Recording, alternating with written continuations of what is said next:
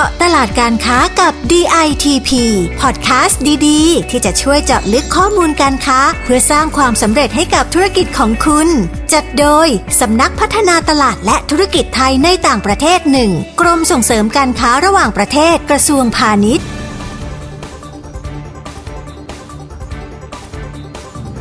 สวัสดีค่ะ คุณผู้ฟังขอต้อนรับนะคะ ทุกท่านนะคะ เข้าสู่เจาะตลาดการค้ากับ DITP พอดแคสต์ดีๆนะคะ ที่จะพาทุกคนนะคะ ไปเจาะลึกข้อมูลตลาดการค้า เพื่อเป็นการสร้างความสำเร็จนะคะ ให้กับธุรกิจของคุณค่ะ วันนี้นะคะอยู่กับนุ่มนภัชชน วัฒนานุกูล หัวหน้ากลุ่มงานญี่ปุ่นเกาหลีและออสเตรเลียค่ะ สวัสดีค่ะพี่นุ่มและสวัสดีผู้ฟังพอดแคสต์ทุกท่านค่ะ ต้องนิรมนช้างเย็นฉ่ำนักวิชาการพาณิชย์ชำนาญการ จากกลุ่มงานญี่ปุ่นเกาหลีใต้และออสเตรเลียค่ะค่ะ สวัสดีค่ะน้องต้อง EP นี้นะคะ เราสองคนนะคะจะพาคุณผู้ฟังนะคะ ไปดูความเคลื่อนไหวนะคะ และการเติบโตของตลาดบะหมี่กึ่งสำเร็จรูปของประเทศเกาหลีใต้กันค่ะ ซึ่งข้อมูลที่น่าสนใจใน EP นี้นะคะ เราได้มาจากสคตนะกรุงโซค่ะ เราเริ่มกันที่ภาพรวมของตลาดกันเลยดีกว่าค่ะน้องต้อง ได้เลยค่ะพี่นุ่มสำหรับภาพรวมของตลาดบะหมี่กึ่งสำเร็จรูปของเกาหลีใต้ ถือว่ามีการเติบโตอย่างต่อเนื่องเลยนะคะ เราจะเห็นได้จากการที่ผู้ผลิตมีการเปิดตัวสินค้าใหม่ ๆ ออกมาสู่ตลาดกันตลอดเลยล่ะค่ะทำให้ตอนนี้ตลาดเกาหลีใต้มีสินค้ารสชาติแปลกใหม่ มีความหลากหลายทั้งรสชาติวิธีการปรุง แล้วก็ยังมีสินค้าที่ใส่ใจเรื่องสุขภาพออกมาสู่ตลาดเพิ่มขึ้นด้วยนะคะอืมค่ะสำหรับตลาดเกาหลีใต้นะคะ ถือเป็นตลาดบะหมี่กึ่งสำเร็จรูปที่ใหญ่เป็นอันดับ 8 ของโลกเลยนะคะน้องต้องค่ะ เมื่อปี 2564นะคะมีตัวเลขการบริโภคในเกาหลีใต้นะคะ อยู่ที่ 3,790 ล้านชิ้นเลยนะคะ และถูกนะคะ จัดเป็นอันดับ 2 ของโลกจากปริมาณการบริโภคต่อคนค่ะ โดยใน 1 ปีนะคะ ชาวเกาหลีใต้นะคะ ทานบะหมี่กึ่งสำเร็จรูปนะคะ คนละประมาณ 73 ครั้งค่ะ รองจากเวียดนามนะคะที่เป็นอันดับหนึ่งนะคะ มีปริมาณการบริโภค 87 ครั้งต่อคนต่อปีค่ะ ค่ะ เป็นตัวเลขที่น่าสนใจมากเลยนะคะพี่นุ่ม ทีนี้เรามาดูส่วนของการผลิตบ้างค่ะ ตั้งแต่ปี 2563 การผลิตบะหมี่กึ่งสำเร็จรูปของเกาหลีใต้เนี่ยมีปริมาณการผลิตและการส่งออกเพิ่มขึ้นอย่างรวดเร็ว ซึ่งเป็นผลมาจากความนิยมของวัฒนธรรมเกาหลีใต้ ที่เผยแพร่ออกไปในต่างประเทศค่ะทำให้มีมูลค่าการผลิตเพิ่มขึ้น และในปี 2564 ราคาสินค้าในตลาดก็เพิ่มขึ้น 11%ด้วยนะคะโดยการส่งออกของเกาหลีใต้ ถือว่ามียอดส่งออกสูงมาตลอดเมื่อปี 2565 เนี่ยค่ะ มีมูลค่าการส่งออกอยู่ที่ 682 ล้านเหรียญสหรัฐ ส่วนวนตลาดส่งออกที่สำคัญก็จะเป็นจีนสหรัฐอเมริกาแล้วก็ญี่ปุ่นค่ะ ในส่วนของการนำเข้า แม้จะไม่ได้มีการนำเข้ามาก แต่ในช่วง 3 ปีที่ผ่านมามูลค่าการนำเข้าเนี่ยก็ขยับตัวเพิ่มขึ้น 166%เลยนะคะพี่นุ่ม ก็น่าจะเป็นสัญญาณที่ดีสำหรับการส่งออกบะหมี่กึ่งสำเร็จรูปไปยังตลาดเกาหลีใต้นะคะ แสดงว่าชาวเกาหลีใต้เนี่ยให้ความสนใจรสชาติบะหมี่กึ่งสำเร็จรูปของต่างประเทศเพิ่มขึ้นค่ะค่ะ จากด้านการผลิตนะคะ เราหันไปดูเรื่องของพฤติกรรมการบริโภคกันบ้างดีกว่าค่ะสำหรับนะคะ ชาวเกาหลีใต้นะคะบะหมี่กึ่งสำเร็จรูปนะคะ ถือเป็นอาหารมื้อนึงเลยนะคะ เราจะเห็นได้ว่านะคะ ปริมาณของสินค้าจะเยอะกว่าของเรานะคะคะรสชาตินะคะก็จะปรับตามสูตรจากเมนูยอดนิยมค่ะ ส่วนการแยกประเภทนะคะ ก็จะแยกนะคะ ตามลักษณะบรรจุภัณฑ์นะคะ ซึ่งมีทั้งแบบซองแบบกระป๋องนะคะ แล้วก็ยังมีการแยกประเภทของน้ำซุปด้วยค่ะ ซึ่งมีทั้งแบบน้ำแบบแห้งนะคะสำหรับสินค้าบะหมี่กึ่งสำเร็จรูปนะคะ ของชาวเกาหลีใต้นะคะ ที่เป็นที่นิยมกันมากที่สุดเลยนะคะ ก็จะเป็นรสเผ็ดซุปแดงค่ะ และชาวเกาหลีใต้นะคะ จะชอบเส้นบะหมี่ที่มีความเหนียวนุ่มนะคะ ผสมกับแป้งมันฝรั่งค่ะ ซึ่งเป็นที่นิยมนะคะและขายดีมาก ๆ เลยค่ะน้องต้อง ค่ะพี่นุ่มสำหรับบะหมี่กึ่งสำเร็จรูปในเกาหลีใต้เนี่ยต้องมีติดบ้านเอาไว้เลยนะคะ เพราะเขาว่าทานกันเป็นประจำอาทิตย์หนึ่งชาวเกาหลีใต้เนี่ยจะทานบะหมี่กึ่งสำเร็จรูปมากกว่าหนึ่งครั้ง ส่วนใหญ่จะทานเป็นมื้อกลางวันค่ะ ในช่วงสุดสัปดาห์นั่นแหละค่ะพี่นุ่ม การซื้อสินค้าส่วนใหญ่ของชาวเกาหลีใต้ก็จะไปซื้อจากไฮเปอร์มาร์เก็ตค่ะซูเปอร์มาร์เก็ตแล้วก็ร้านสะดวกซื้อต่างๆ ส่วนการซื้อทางออนไลน์ก็มีเพิ่มขึ้นหลังจากโควิด -19 เนี่ยแหละค่ะส่วนใหญ่เนี่ยเขาจะซื้อเวลาที่มีโปรโมชั่นหรือว่าได้ลดราคานั่นเองค่ะ ยังไงก็ตามนะคะชาวเกาหลีใต้ก็ยังนิยมซื้อผ่านช่องทางออฟไลน์อยู่ดีค่ะอืมค่ะ และการที่ตลาดบะหมี่กึ่งสำเร็จรูปนะคะ ของชาวเกาหลีใต้นะคะ มีการเติบโตอย่างต่อเนื่องนะคะทำให้สินค้านะคะ มีการพัฒนาแล้วก็มีการเปิดตัวสินค้าใหม่ๆเข้าสู่ตลาดอยู่ตลอดเลยนะคะน้องต้องค่ะพี่นุ่ม ผู้ผลิตนะคะ ทุกแบรนด์นะคะ พยายามพัฒนาสินค้านะคะ ให้แตกต่างและหลากหลายค่ะ เพื่อดึงดูดนะคะ ความสนใจและตอบสนองความต้องการของชาวเกาหลีใต้ที่มีอยู่หลายกลุ่มเลยค่ะ มีทั้งนะคะการพัฒนาสินค้าที่เป็นชนิดพรีเมียมด้วยค่ะ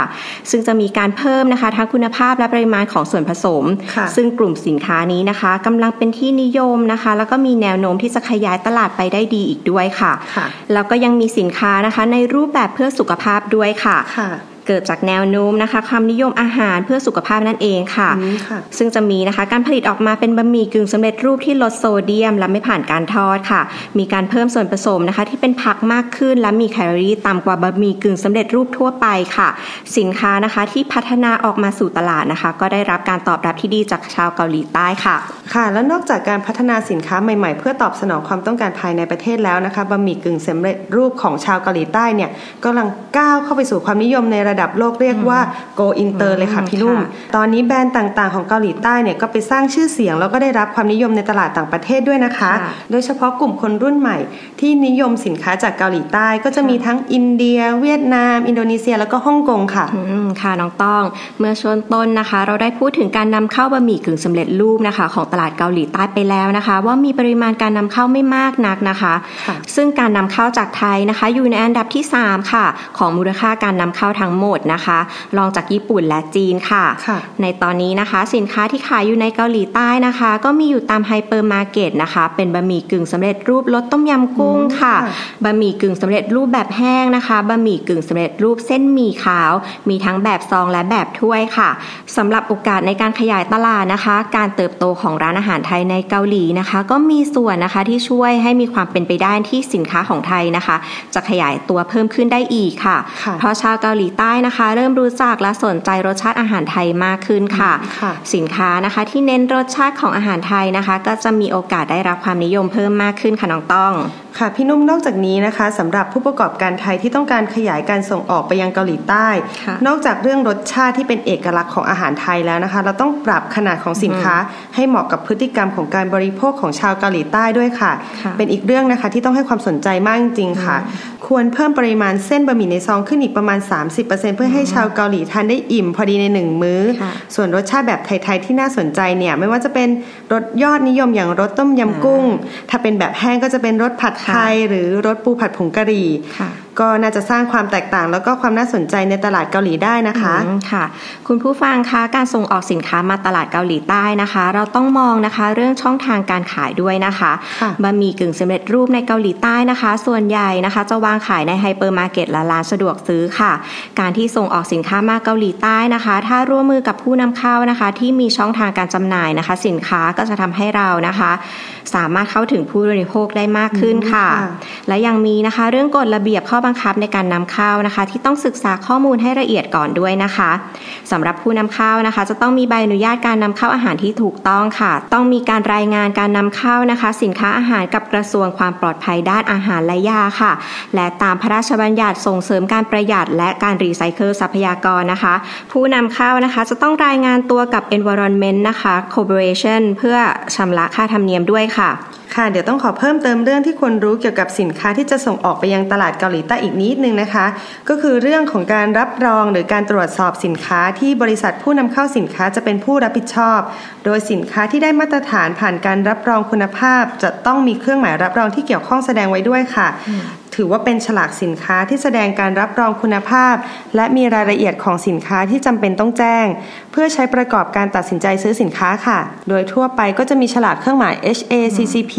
เป็นเครื่องหมายรับประกันความปลอดภัยของอาหาร และเครื่องหมายเปรียบเทียบปริมาณโซเดียม ที่แสดงปริมาณโซเดียมที่ผู้บริโภคสามารถดูแล้วเลือกซื้อได้ตามข้อมูลที่แสดงบนฉลากค่ะอืมค่ะ นอกจากนี้นะคะยังมีข้อแนะนำเพิ่มเติมนะคะ จากสคตนะกรุงโซด้วยค่ะ ว่าบะหมี่กึ่งสำเร็จรูปนะคะสำหรับชาวเกาหลีใต้นะคะ ถือเป็นอาหารที่ให้ความสะดวกในทุกด้านเลยค่ะค่ะไม่ว่าจะเป็นเรื่องการเก็บรักษาที่เก็บได้นานนะคะ การปรุงก็ทำได้ง่ายค่ะ มีรสชาติที่อร่อยนะคะ จึงเป็นอาหารนะคะที่มีอยู่ติดบ้านอยู่ตลอดค่ะค่ะแต่สินค้าจากไทยนะคะที่เข้าไปในตลาดเกาหลีใต้ยังมีอยู่น้อยค่ะ การที่เรานะคะจะตั้งเป้าบุกตลาดเกาหลีใต้ให้มากขึ้นนะคะ ต้องเน้นการทำให้สินค้ามีความโดดเด่น ด้วยรสชาติอาหารของไทยนะคะ ที่ชาวเกาหลีใต้นิยมค่ะ จะปรับเพิ่มปริมาณต่อซองให้มากขึ้น รวมถึงตามเทรนด์รักสุขภาพนะคะของชาวเกาหลีใต้นะคะ ซึ่งต้องหันมาพัฒนาสินค้าเพื่อสุขภาพให้มากขึ้น ตามกระแสความนิยมของตลาดค่ะ ก็จะทำให้บะหมี่กึ่งสำเร็จรูปของไทยนะคะ มีโอกาสขยายตลาดในเกาหลีใต้ได้มากขึ้นค่ะ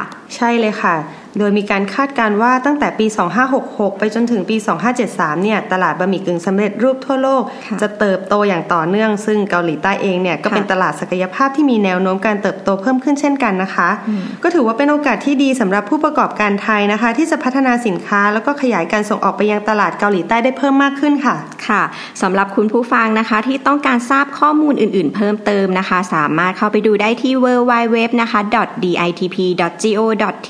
นะคะหรือโทรไปสอบถามได้ที่สายด่วน 1169 ก็ได้ค่ะ สุดท้ายนี้นะคะ ฝากกดติดตามกดไลค์กดแชร์ให้พอดแคสต์ของเราด้วยนะคะสำหรับวันนี้นะคะ เวลาหมดลงแล้วค่ะ เราสองคนต้องลาไปก่อนนะคะ สวัสดีค่ะ สวัสดีค่ะ เจาะตลาดการค้ากับ DITP ติดตามข้อมูล ข่าวสาร และกิจกรรมดีๆ เพิ่มเติมได้ที่ www.ditp.go.th หรือสายด่วน 1169